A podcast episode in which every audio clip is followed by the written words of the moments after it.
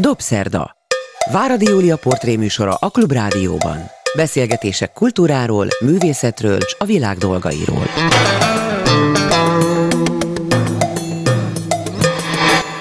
Jó estét kívánok! Ez a Dobszerdei Váradi Júlia vagyok, jó napot kívánok azoknak, akik vasárnap délben az ismétlésben hallgatják a műsorunkat, illetve azoknak, akik videón nézik majd YouTube-on a most következő beszélgetést, amelyben a vendégem Herzog Noémi. Most felsorolok egy csomó mindent, mert nagyon sok minden vagy, aztán majd a végén jön a poén, hogy miért is most hívtalak a Dobszerdába. Színikritikus, szerkesztő, levéltárprogram szervező, tanár, a Free SFN, hát a legfontosabb, és most jön a poén, hogy kritika történet, színházi kritika történetből írtad a diplomamunkádat, és most egy könyv is megjelent erről, nagyon jó címmel, az a cím, hogy Kus, és azt olvastam, hogy ezt Lengyel Annától, a csodálatos, nemrég elhunyt színházi szakembertől örökölted ezt a címet, vagy tőle nem loptad, hanem kölcsönvetted, az alcím az az, hogy a feljelentő színi kritika a kádárkorban. Azt is hiszem, hogy amivel foglalkozol,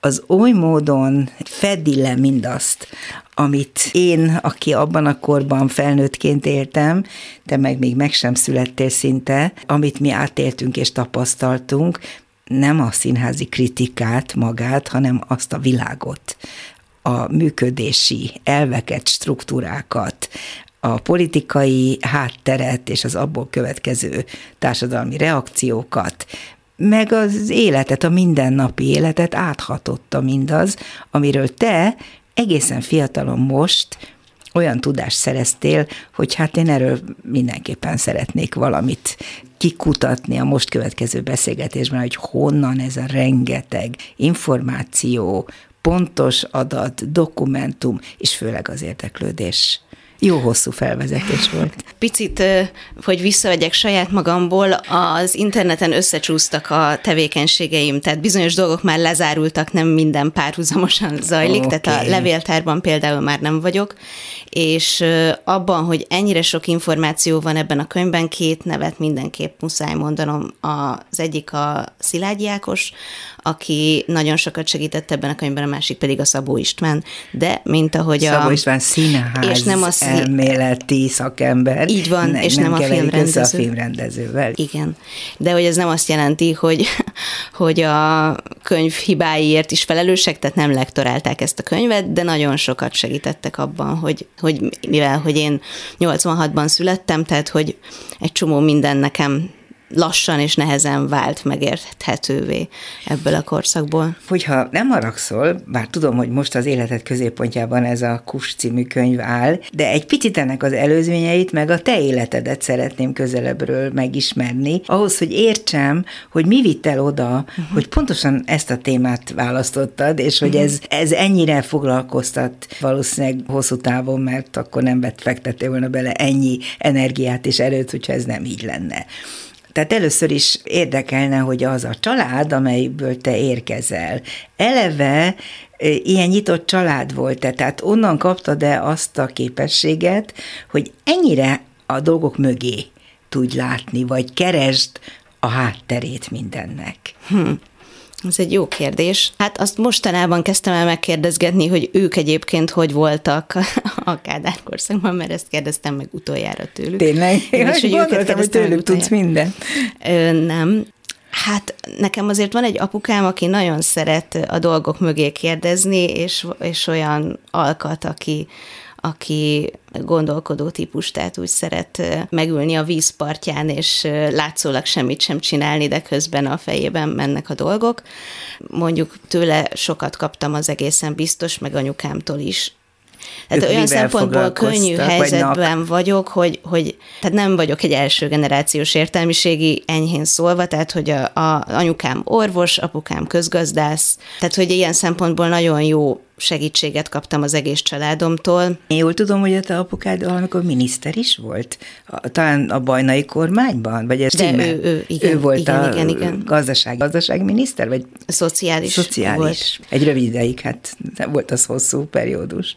Igen, szóval, hogy ilyen szempontból én nekem, hát így ki volt párnázva tulajdonképpen az életem, és ez azért is tulajdonképpen jó, hogy erre rákérdezel, bár, bár egy picit ö, nekem mindig zavarba ejtő róluk beszélni, de hogy... hogy Miért? Hát azért, mert az embernek a saját teljesítményei, azok részben a saját teljesítményei, részben pedig hozott teljesítmények a családból, és, és nekem ilyen szempontból tök könnyű dolgom volt.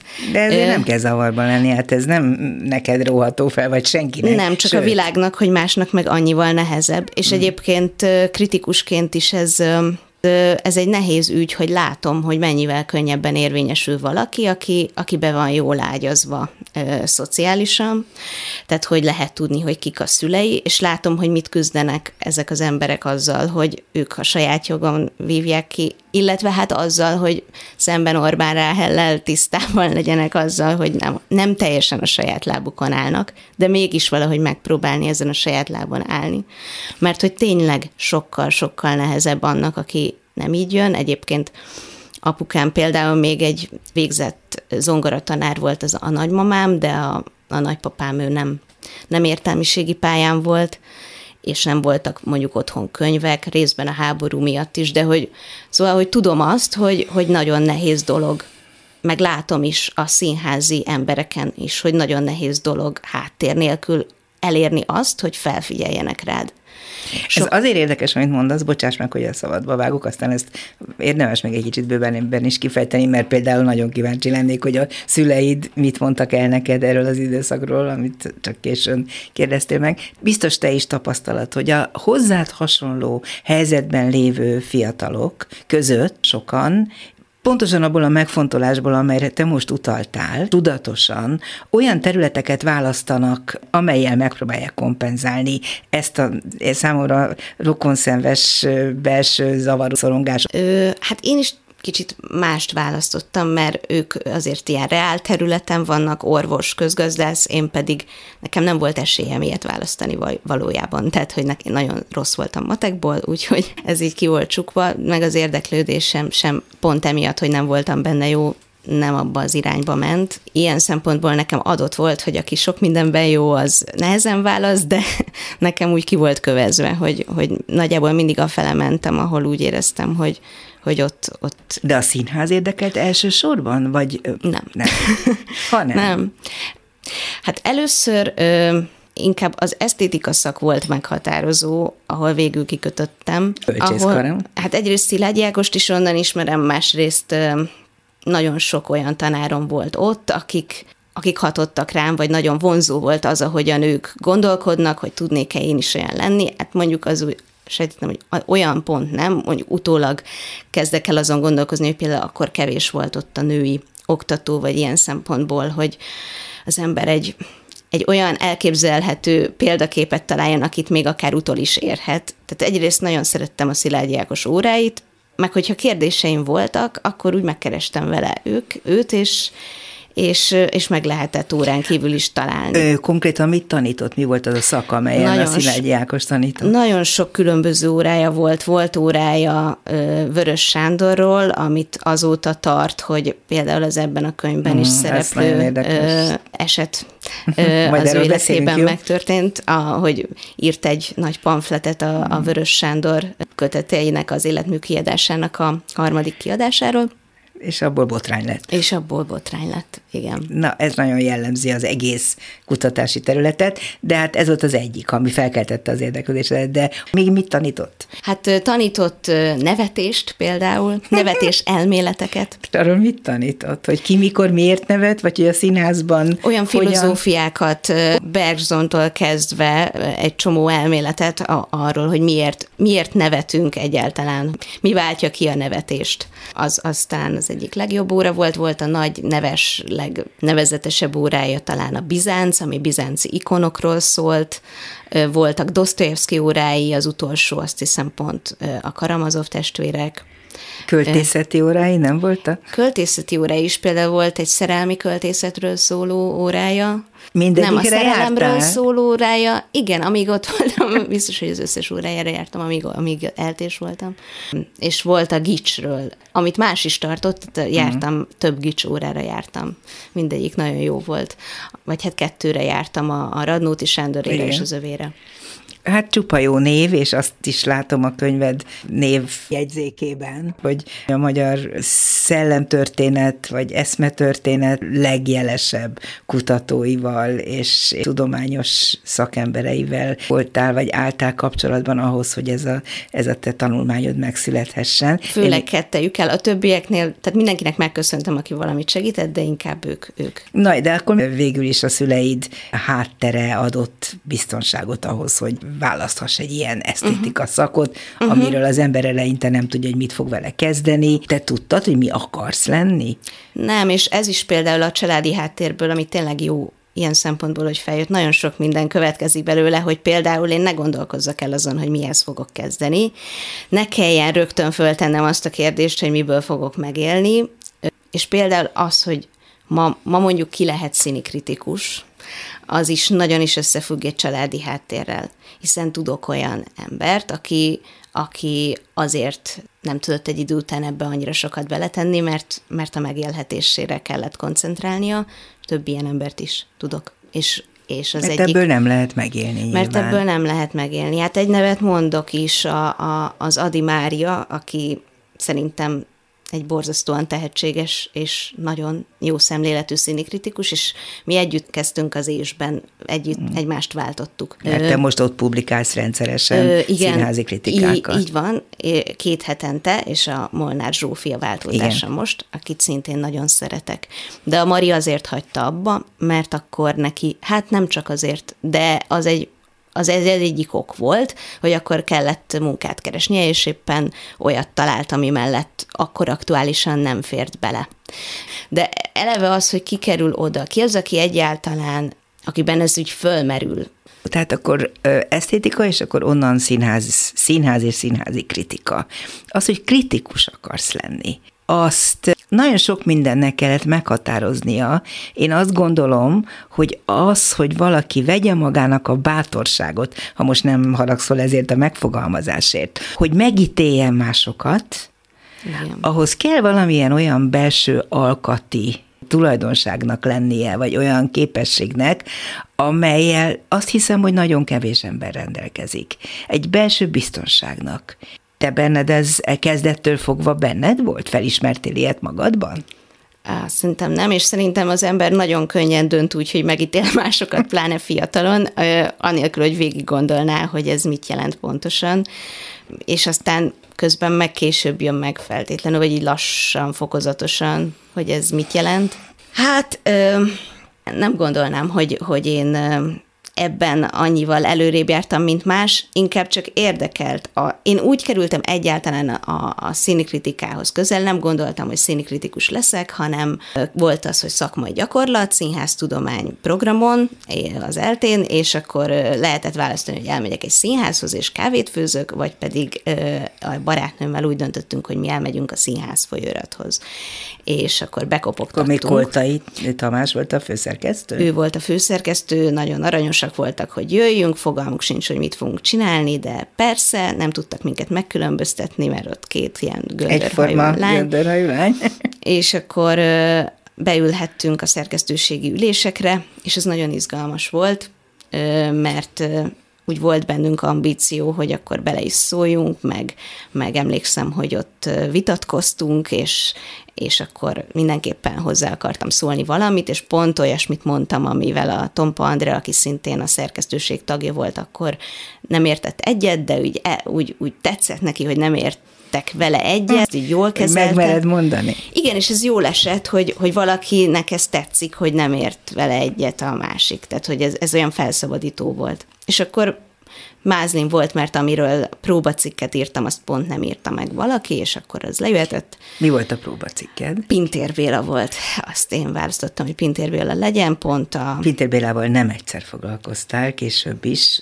Tudom, hogy ő rá erősen koncentráltál, és egy különleges látószögből figyelted, és figyelett talán ma is. Hogy én azok közé tartozom, akik így nem nézik le, hogy jaj, túl könnyű, én nagyon sokra tartom. Veled értek egyet, hogyha szabad itt szubjektívnek lenni, zárójeles megjegyzés volt, és nagyon kíváncsi is vagyok arra, hogy egy hozzáértő ember hogyan látja Pintér Bélát, mert én kívülről nézem, nézőként, meg mondjuk kulturális újságíróként, de hát nagyon fontos, hogy, hogy őt elhelyezzék a szakemberek abban a régióban, amelyben ő él, és amelyben nagyon-nagyon sok mindent tőle tudunk meg, szerintem, de ezt most csak így. Igen, mondjuk ez már főleg nem az én jelzem. bátorságom volt, hanem ha már a Tom Pandra nevét mondtam, ő az a generáció, aki először írt radikálisan máshogy róla, vagy most már szerintem az ő pozíciója annyira nem vitatott, de, de hogy, hogy amikor indult, akkor azért még igen, hogy ez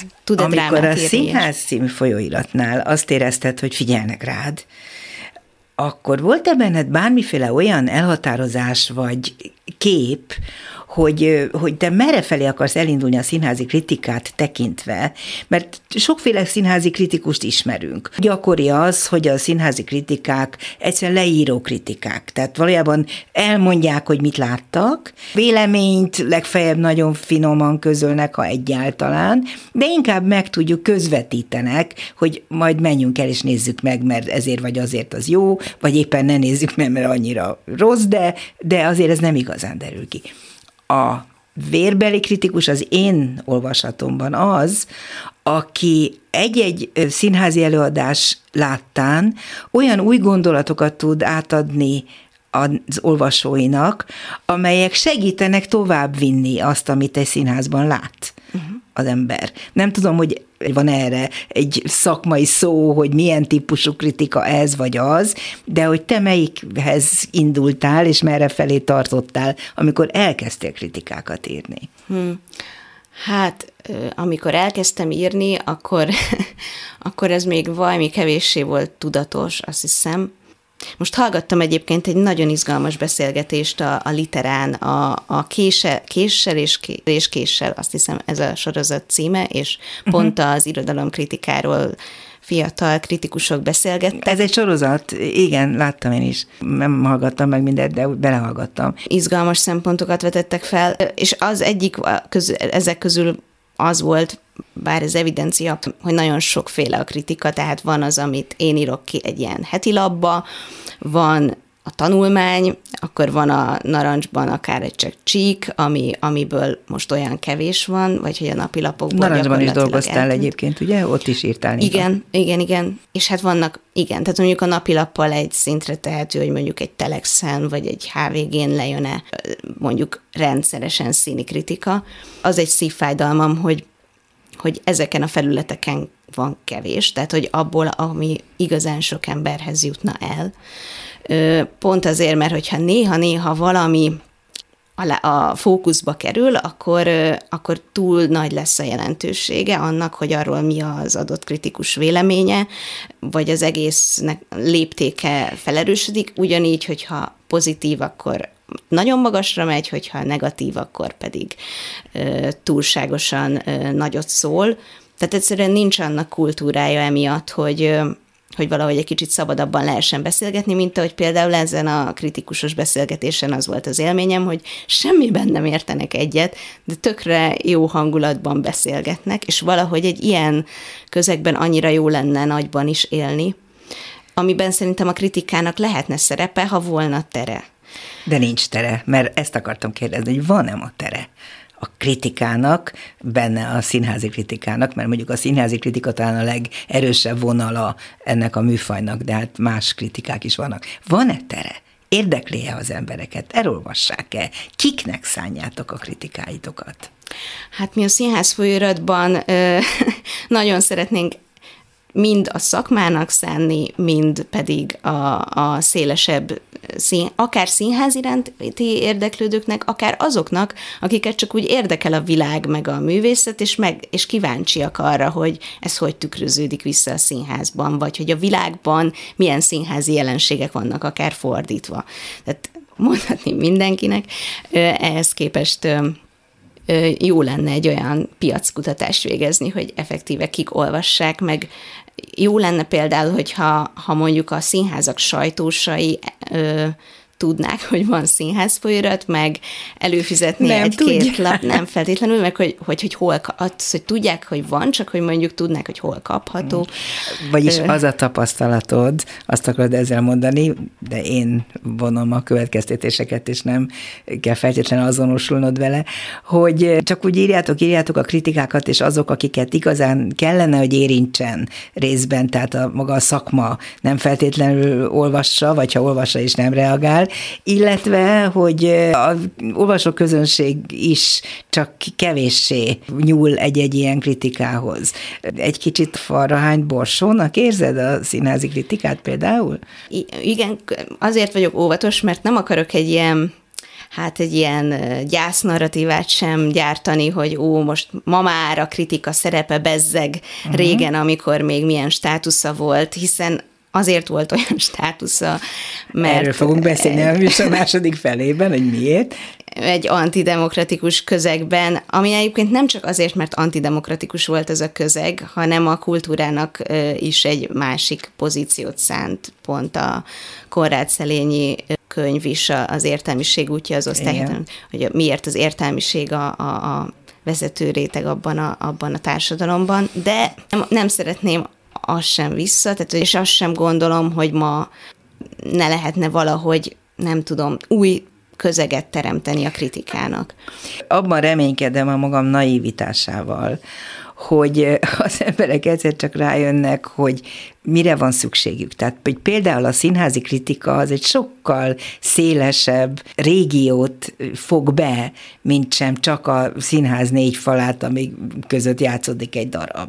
Tehát nem, nem ismerik fel talán sokan, és majd egyszer csak felismerik, hogy hát ez rólunk szól, a világról szól, a, azokról a dolgokról szól, amelyek mindannyiunk számára fontosak. Hát tehát egy, egy olyan színházi előadás, ami, ami egyébként tényleg ma hazamegyek, és majd holnapra elfelejtem, az nem biztos, hogy fontos. De vannak olyanok, amik nélkül nem lenne érdemes élni, és hogyha a kritikus ezt jól megfogalmazza, akkor nagyon sokat segít ezzel.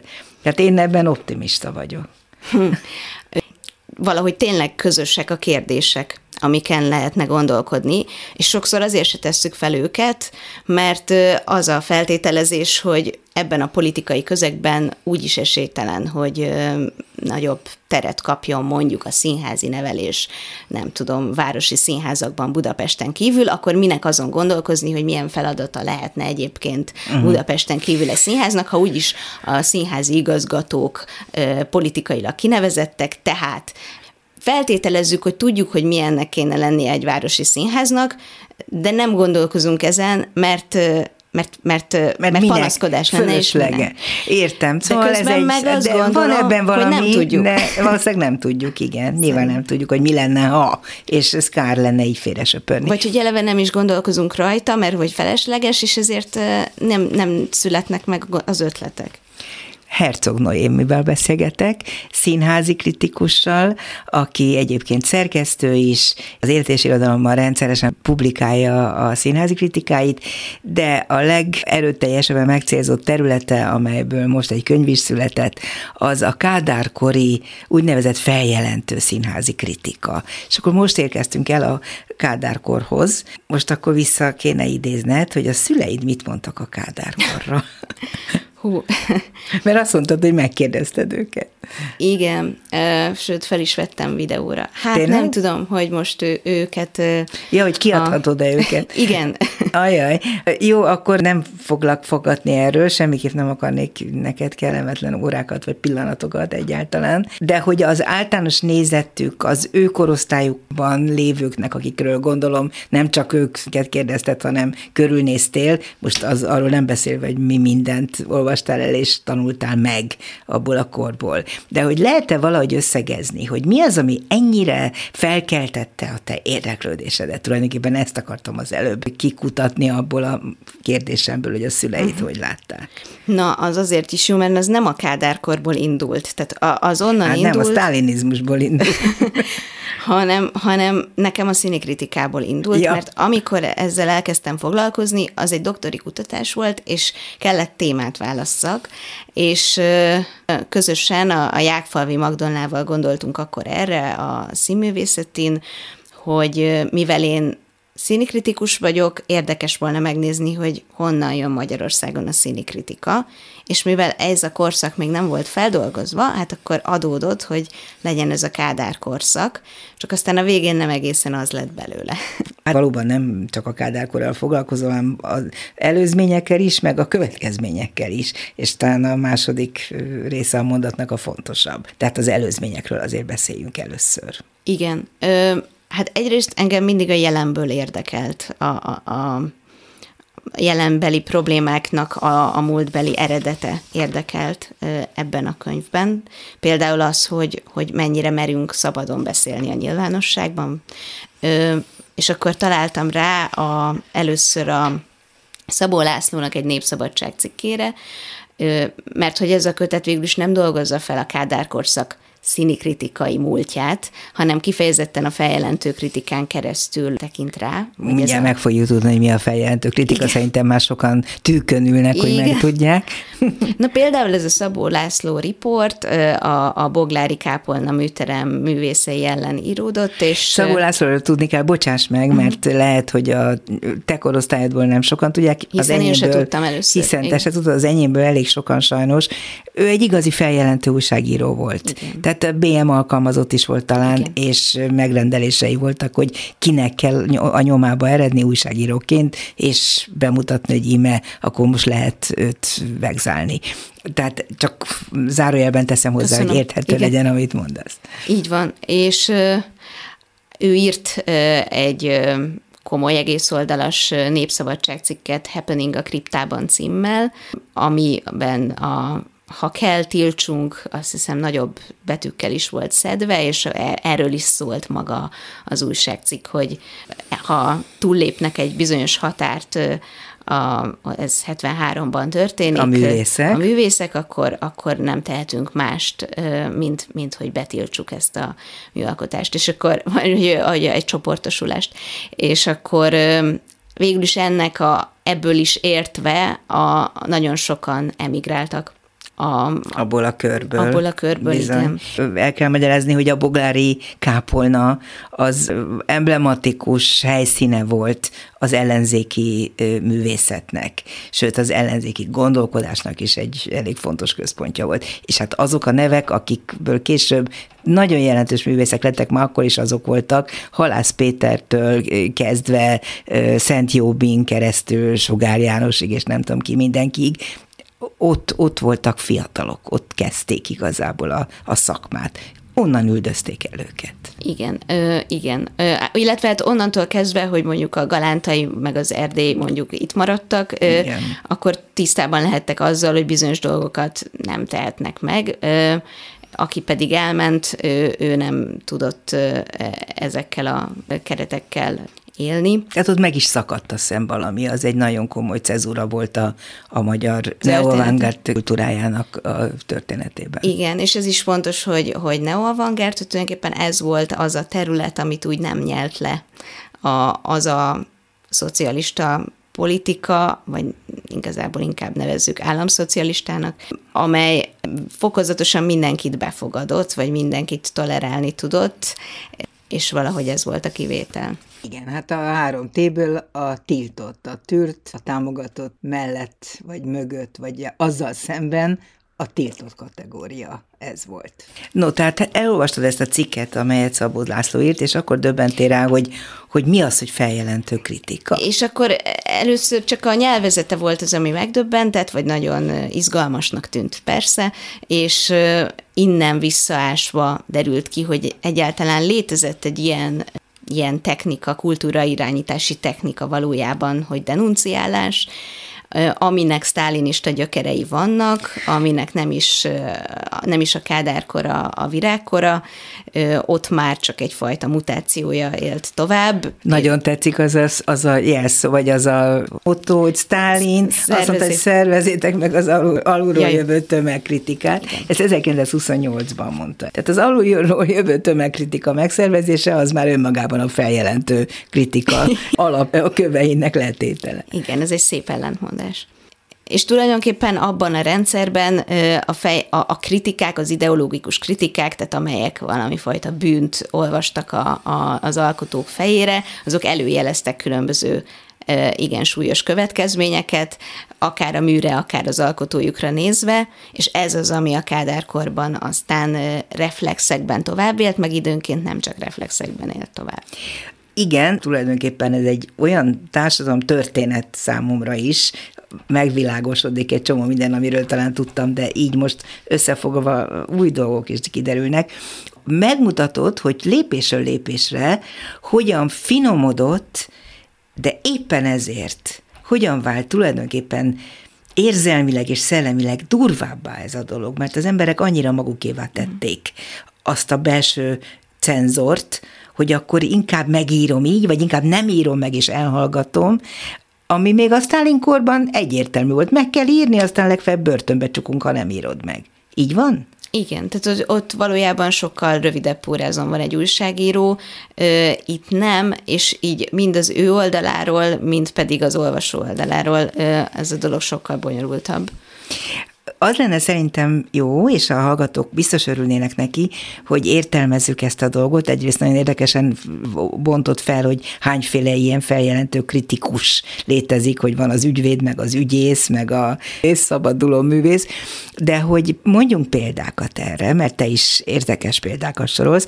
Az előbb utaltál a Vörös Sándorról készült Szilágyi Ákos anyagra, hogy működött az? Mi történt ott egész pontosan? Igen, hát Hát vele az történt, hogy ő például egy fél első generációs értelmiségéként került ebbe a körbe, és részben ez is okozta a félreértéseket, hogy senki nem ismeri, és fölkérték, hogy a kritika folyóiratba 75-ben, tehát ez már az új kritika folyóirat, amikor a Pándi, az Acél György embere a, a kritika folyóiratnak a főszerkesztője. Aki mellesleg egy nagyon-nagyon okos és nagyon-nagyon felkészült irodalomtudós volt. Igen, és aki nagyon... Most épp egy nagyon érdekes könyv jelent meg. A, a naplója. Igen és ide megírta a véleményét a Vörös Sándor összes verseiről, amit akkor adta ki harmadszor, abban a hitben, hogy ha ez így van, hogy már háromszor ki lehetett adni, akkor biztos el lehet róla mondani az őszinte véleményét is, és mivel ő költőként, hát ő úgy írt kritikákat, hogy költő is, és a Vörös Sándor verseitől talán annyira nem is távoli szellemben, ezért egy ilyen apa figurának tekintve, hát sok minden felbosszantotta, és ezt meg is írta abban a pamfletben, amiben egyébként polgári művészetnek is nevezte a Vörös Sándor költészetét, tehát egy csomó olyan ideológiai, látszólag legalábbis ideológiai kategóriát használt, ami gyanúba keverhette vöröst. vöröst, miközben ő, ő nem egy negatív értelemben használta azt, hogy polgári, hanem, hanem azért, hogy a, például, hogy a rongyszőnyeg versciklus darabjai állnak neki jól, mint kis formák, és nem pedig a, szerinte pont, hogy nem a, a nagy például nem a drámák. Mm. A, a, nem a nagy perzsaszőnyegek. Igen, nem a nagy perzsaszőnyegek, igen. És hogy ezért tekintette egy polgári műnek. Na de mi lett a botrány? És hát pont ezért, hogy ilyen, hát látszólag ideológikus nyelven van megírva, és negatív véleményt közöl, feljelentő kritika gyanújába keveredett, vagy legalábbis kapott egy olyan olvasatot ez a pamflet, amely hát tovább vitte azt a hagyományt a magyar kritikában, ami egy nagyon ritkán gyakorolt, de azért létező műfaj van is egy ilyen kötet, hogy Gorombaságok könyv, amiben nagy íróknak és költőknek az egymás elleni kirohanásai vannak. Egyébként mindegyikben nagyon izgalmas észrevételekkel. Ugyanígy egy kortársáról írt, méghozzá egy olyan kortársáról, aki nemrég még be volt tiltva, és egyébként pont 72 és 83 között azt hiszem az egyik színdarabja még mindig be volt tiltva. Hát emiatt azok a reflexek, hogy mit történik akkor, hogyha valakiről egy negatív kritikát írnak, újra bekapcsoltak, hogy vajon mit fog ez jelenteni, vörösre nézve újra nem lehet majd kiadni, vagy hát egy nagyon sokan felháborodtak jelez, hogy, hogy pont ez a remek ember ez így tönkreteszi Vörös Sándort. Tehát egy félreértés az egész. Egy teljes félreértés, egy fiatal, hát részben annak is szól, hogy hogy jön ahhoz egy, egy fiatal, fiatal ember, ember hogy, hogy egy nagy befutott költő ellen bármiféle mm. negatív dolgot mondjon, Másrészt ott van azt hiszem az Ésnek a, a, az Alföldi Jenő nevű szerkesztője, aki, aki pontosan tudja, hogy semmiféle visszaszigorodást ez nem fog jelölni, mert ő a konszolidációs elit tagja, de azért úgy tesz, mint hogyha ő is megijedne. Akkor vannak, akik valóban megijednek, mondjuk a formálódó demokratikus ellenzékből pont Radnóti Sándor úgy, úgy értelmezi ezt szintén, hogy ez egy feljelentés, és ő is szintén visszaszigorodástól tart.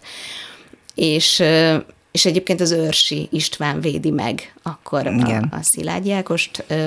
Tehát neki, neki akkor egy másféle olvasata van, egyébként szintén nem szereti a vöröst, és, és, ő, és ő mellé áll. De igazából ebben az az érdekes... Mármint uh, Szilágy Jákos mellé áll, és nem vörös mellé. Így van. Tulajdonképpen ez a pamflet abban az értelemben nem a vörös ellen íródik, hogy, hogy van az, az ő fejében akkor ez az elkenős kritika él, mint egy olyan hagyomány, amit nem akar folytatni, Például az, hogy csak azért ne nevezzünk polgári költőnek, hogy politikailag védelmezzük, és ezért valami másnak állítsuk be, mint ami valójában. Ő szeretne nem egyszerűen éles véleményeket mondani, hanem azt szerint beszélni a művekről és szerzőkről, amik azok valójában. Tehát pont, hogy esztétikai szempontból radikális ez az írás, és pont ideológiailag keveredik gyanúba. Tehát ő ezzel a, az ebben a könyvben ügyvédnek, meg általa is egy egy tanulmányában ügyvédnek nevezett kritika szokásjogát bírálja, és arra dühös. Igen, mert hogy van ugye az ügyvéd, már az előbb erre utaltunk, én egy picit a kronológiát megkevertem, fölborítottam, mert akkor most jön az ügyész, aki viszont ítélkezik. Ugye? Azt lehet mondani. Mondjunk erre is példát. Igen. Hát nagyon sokféle mód, tulajdonképpen annyiban félrevezetőek ezek a címek, hogy nagyon a személyre teszik a hangsúlyt, miközben én a, inkább beszélnék olvasatokról, tehát hogy maga a kritika milyen olvasatot kap, azt nem tudjuk, hogy mi volt a szándéka a szerzőnek. Van, ahol lehet tudni. Van, ahol lehet. Sőt, ahol azt is lehet tudni, például az említett Szabó László esetében, hogy megrendelték tőle azt Igen. az írást, de mondjuk nem innen közelítek, hanem, hanem onnan, hogy, hogy milyen olvasatot kap egy írás, hiszen ilyen értelemben kaphatott feljelentő olvasatot a Szilágyi Ákos pamfletje is, de mondjuk egy olyan írás is kaphatott feljelentő olvasatot, ami neki szegénynek egy másik írása is, az már a 70-es évek végén, a, ami egy kétrészes tanulmány volt, és ami miatt majdnem, le, majdnem nem adták ki a Bojtár Endrének az akkor már a nyomdában lévő kötetét. Tehát, hogy nem mindig a szerző szándéka miatt kapott valami, hanem a, mondjuk a Kádárkor későbbi éveiben, vagy ö, a konszolidáció után már az volt a, a paradigma, hogy adjunk teret a, a szocializmustól idegen szemléletű műveknek is, tehát hogy nem kell, nem kell tartanunk feljelentő kritikától volt egy ilyen ígéret, De hát ez és ezzel be. szemben akár úgy is lehetett következménye, ennek ellenére is lehetett következménye egy kritikának, nem a, a pártállami apparátuson keresztül, hanem kiadói reflexeken keresztül. Mondjuk hát azért, ez az, hogy... amiről beszélek, hogy belül az emberek pszichéjében tovább működött a sztálinizmus, vagy a korakádárizmus, és nem tudták leállítani ez, ez kiírthatatlanná vált. Azt gondolom máig. I- igen, akár, akár a félelem miatt, akár amiatt, hogy őt fogják majd felelősségre vonni, amiatt, hogy nem értette az utalást, és igen, ettől a felelősségre vonástól való félelem. És akkor mondasz erre példát? Hát ez például a, a bolytáros, az, az egy ilyen eset, de, de volt, volt olyan is, amikor a, a feljelentő kritika látszólag íródik egy, egy mű ellen, tehát például a, a 80-as évek elején a jeles angyali üdvözlet ellen Nagy Péter a, egy magas pozíciójú irodalomkritikus egy kirohanást rendez, de valójában... Hogy csak, hogy figyeljenek rá talán azért. az Nem rá, lehet, hanem hogy azért a darabra. ez egy kicsit ilyen kremlinológia, de valójában ő, ő a, ezen keresztül a rendszert is felelősségre vonja, hogy hogyan engedhettek egy ilyen szellemű műt, a, művet egészen a mozikig eljutni. Tehát igazából ő a... Na, volt is az fiókban az a mű, elég hosszan. És, és hogy igazából ennyiben a, a liberális acél elleni támadásként is felfogható Aha. egy ilyen cikk. Tehát igen, hogy, hogy ki ellen olvasuk, mindig, amikor egy fejlentő kritika már megszületik a kádárkorban, az azt jelenti, hogy, hogy nem vagy bármikor megszületik, az tulajdonképpen azt jelenti, hogy nem volt elég éles szemű a cenzúra, tehát hogy átjutott, és mondjuk, mondjuk az acél ellenfelével szimpatizáló, akár dogmatikus, kritikus gondolhatta azt, hogy ez nem helyes, és ennél sokkal szigorúbban kellene eljárni. És akkor ez a tipológia, amit már említettünk, az ügy, ügy, ügyvéd ügyész, a harmadik lépcsőfokán ott vannak a már említett szabaduló művész kritikák, amik ugye abban állnak, ha jól értettem, hogy jobb a békesség, inkább nem elhallgatjuk, nem írunk róla, vagy nem írunk róla rosszat, nem írjuk meg az igazat, ne legyen ebből baj. Egyrészt, hogy megóvjuk magunkat, másrészt, hogy megóvjuk azt, akiről a rossz kritika szólna, akkor is, ha nem tetszett a darab, akkor se szólunk inkább de van ennek még más megoldása is, úgyhogy erről is egy kicsit beszélünk. Nekem ez a legizgalmasabb, mert azt gondolom, hogy ez máig nagyon erősen hat, és ennek nem biztos, hogy köze van a politikához. Uh-huh. Igen, még annyi, hogy azért a kádárkorban is, tehát mondjuk 63-ig, vagy a, a, ezekben a, a, a konszolidáció beálltáig, vagy akár a, a 68-at követő visszaszigorodás időszakában azért voltak olyan, olyan cikkek, amiket követtek vagy megelőztek. Ja, a retorziók, valódi... arról majd beszéljünk, hogy mik voltak a retorziók. Igen, tehát hogy mielőtt azt mondjuk, hogy egyáltalán semmi. Nyilván ezek a retorziók azért nagyon különböznek mondjuk a sztálinista időszaktól. De igen, jó, ha, ha most erre utaltál, akkor megállhatunk egy pillanatra ennél a témánál, és kicsit későbbre halaszthatjuk, hogy elmesélt, hogy milyen a szabaduló művészkritikus, hogy a retorziók, mert tényleg ez a lényeg, hogy egy-egy ilyen feljelentő kritika következménye, az mikor mi volt, meddig mehetett el, nyilván a kezdeti időszakban nagyon súlyos volt olyan is, hogy akár börtönbe kerülhetett valaki, a, egy ilyet kapott. Igen, illetve hát ez a sorrendiség, ez, tehát ak- akkor is feljelent, akkor is feljelentő kritikaként kategorizáltam egy cikket, hogyha ha mondjuk a, az őrs éppen börtönben van, amikor megjelenik az adott írás, tehát mondjuk ennek a, a, az életis irodalomnak e, ebben, a, amikor nevet vált ebben a kezdeti szakaszában, amikor még nem állt be a kádári konszolidáció, és mondjuk a, a szektáns meg a, a, az egy korábbi, szigorúbb ö, szocializmust elképzelő csoportokra támaszkodva építi ki ezt a konszolidációt a Kádár, akkor például megkapja egy olyan csoport az élet és irodalmat, erről a Standészki Évának vannak fontos tanulmányai, akik akik ezzel a fegyelmező pártállammal összhangban írnak és jelentik fel mondjuk elkötelezetten és, és őszinte hitből a, a magvetőnek a vidámkönyv társorozatát, hogy túlságosan közérthető, túlságosan alá, illetve nem is az, hogy közérthető, hanem túlságosan alábbadja a, a, a színvonalat, vagy, vagy a, az abstrakt művészek, tehát a tavaszi tárlatot. Amiről Spiro könyvéből tudhatunk meg sokat. De azt magyarázzuk el, hogy ha Őrsi nem lenne börtönben, akkor ő börtönbe kerülne egy ilyen kritikától, ugye? Ezért mondtad, hogy annak ellenére, hogy ő börtönben volt. Illetve hát talán az olvasat miatt is az igen. olvasat miatt is.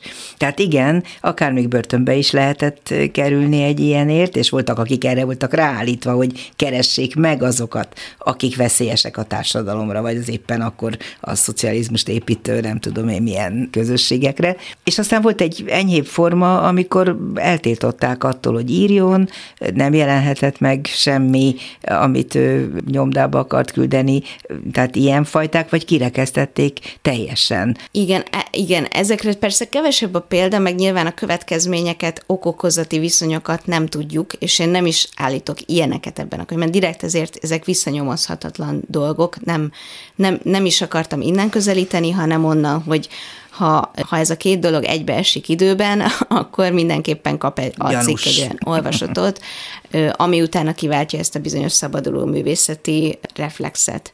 Na nézzük a szabaduló művészeket. Igen. Ők hogyan működtek, vagy működnek, mondom még egyszer jelen időben. Én is azt gondolom, hogy ez egy olyan probléma, ami, ami ma is velünk van, és mondtad, hogy ez nem csak a politika miatt van így talán, ezzel is egyetértek. Tehát mondjuk vannak olyan azóta keletkezett újabb kontextusok, például a marketingnek mondjuk az eluralkodása, ami miatt, ha az ember azt szeretné, hogy olvassák az írását, és lájkolják például a Facebookon, akkor, akkor szívesebben fogalmaz pozitívan, vagy olyan fordulatokban, amik, amik azért már is korlátozzák öncenzúrezzek azt, hogy, hogy miről is hogyan lehet beszélni. Ez az egyik, a másik viszont politikai, az pedig pont ennek a, kádárkori továbbélése szerintem, hogy amikor szűkül be a politikai tér, akkor, akkor elkezdjük védelmezni egymást, azokat a szekértáborokat, azokat az alkotókat, akikről tudjuk, hogy egyébként is hmm. nehéz sorsú. akkor elvtelenül, vagy nem elvtelenül, de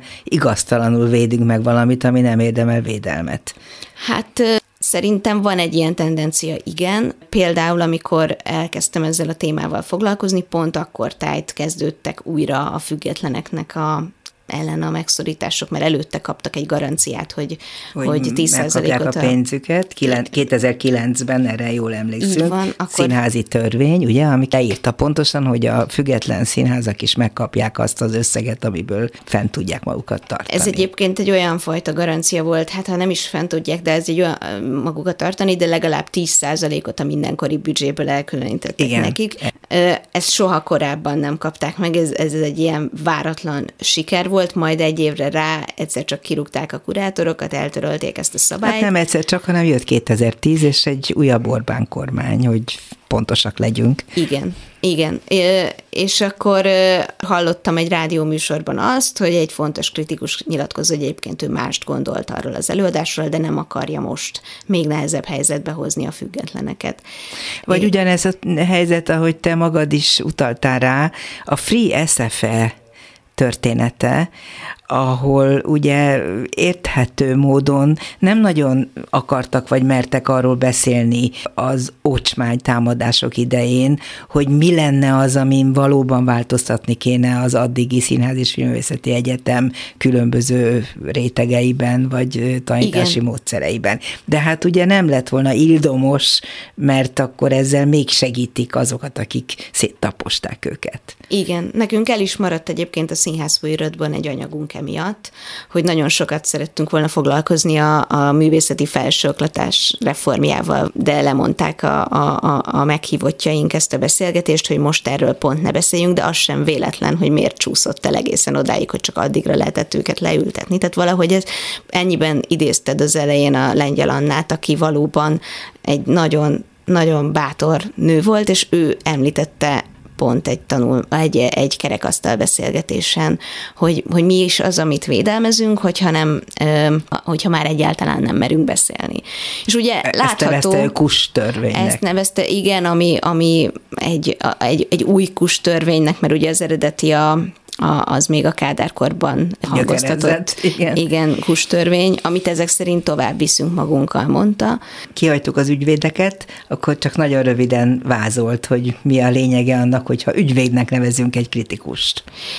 Ez pedig az, hogy pontosan ez a védelmezés, hogy akár annak árán is, hogy valami másnak állítsa be a művet, mint ami nem hozzuk szóba a politikailag kényes vonatkozásait, hogy lehessen róla a nyilvánosságban beszélni, és ezért vagy nem merünk róla negatívan nyilatkozni, vagy pedig egészen másként kell értelmeznünk, hogy ne leplezzük le ezeket a problémás Vigyázni tartalmakat. kell, ez, ez ezt jelenti. Most, hogyha összegezzük mindazt, amiről beszéltünk, és hogyha valaki el is olvassa ezt a könyvet, alaposan érdemes, akkor egy olyan szomorú következtetésre jut, én legalábbis, és lehet, hogy egyedül vagyok vele, és ne sértődjön meg egyetlen kritikus sem, hogyha most hallgatja a mi beszélgetésünket, hogy ezen az alapon nem is nagyon érdemes kritikákat olvasni, mert a kritikusnak az esetek legnagyobb részében van valamilyen megfontolása, amikor kritikát ír. Azt kell gondolnom, hogy valami mindig működteti. Tehát nem csak az, amit látott, nem csak az, amit arról gondol, hanem belejátszik az ő magánélete, a politika, a társadalmi környezet, az elvárások, a korábbi tapasztalatai, a jövőbeni félelmei, ezerféle dolog. Eltúlzom, amit mondok, és én sem gondolom ezt egészen komolyan, de azért ez a vád megfogalmazódik. Ehhez mit szólsz?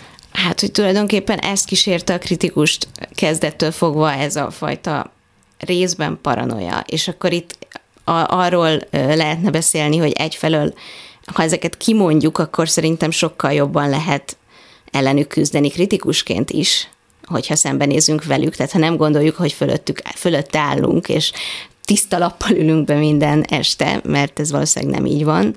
Másrésztről meg ha tudatosítjuk, hogy nem biztos, hogy érdemes ilyen összeesküvés elméletekkel olvasni kritikát, mint ahogyan olvastak ennyire sok éven keresztül, mert hogy ez azért volt, mert volt egy olyan politikai környezet, ami hát ma is borzalmas szerintem, de azt nem állítom, hogy feljelentő kritikát lehetne írni például ma. Még. Reméljük, Igen. hogy nem is lehet majd. És hát a summája mindennek persze az, amit nem először mondunk, és nyilván nem utoljára, hogy mindennek az alapja a hazugság. Az őszintesség nélküli gondolkodás, az, az ront el mindent, nem? Pont ez is érdekelt, hogy milyen volt a szabadság köre amed, meddig nyújtózkodhatott ott az ember, és abból mit hozott ki. Tehát, hogy nem, nem akartam senkit sem megítélni, viszont azzal nagyon egyetértek, hogy a kritikának mondjuk túl sok értelme nincs akkor, hogyha bizonyos százalék alá adja az őszintességet, tehát, hogy mivel az egész nem egy tudomány, ezért mondjuk ennyit lehet az embernek, és ez nem könnyű, mivel kis közegeket élünk és ismerjük egymást, de mondjuk erre törekedni jó. Mi a következő kutatási témád, ha lesz? Most női színházművészekkel szeretnék interjúzni arról, hogy itthon és külföldön milyen különböző tapasztalataik voltak. Hát, hogy Ez különbözőek, azt akarod mondani? Feltételezem, de majd meglátjuk, mit mondanak. Akkor majd beszélünk. Herzog Noémi volt a vendégem a mai Dobszerdában. Nagyon szépen köszönöm, hogy eljöttél, és hogy Én is ennyire köszönöm. őszintén elmondtál mindent erről a témáról.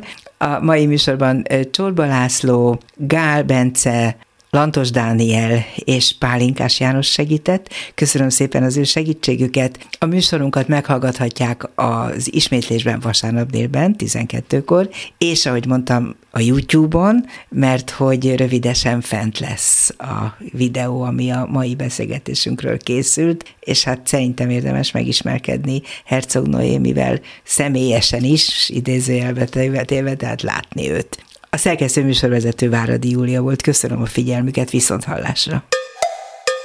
Dobszerda. A világ dolgairól beszélgetett vendégével Váradi Júlia.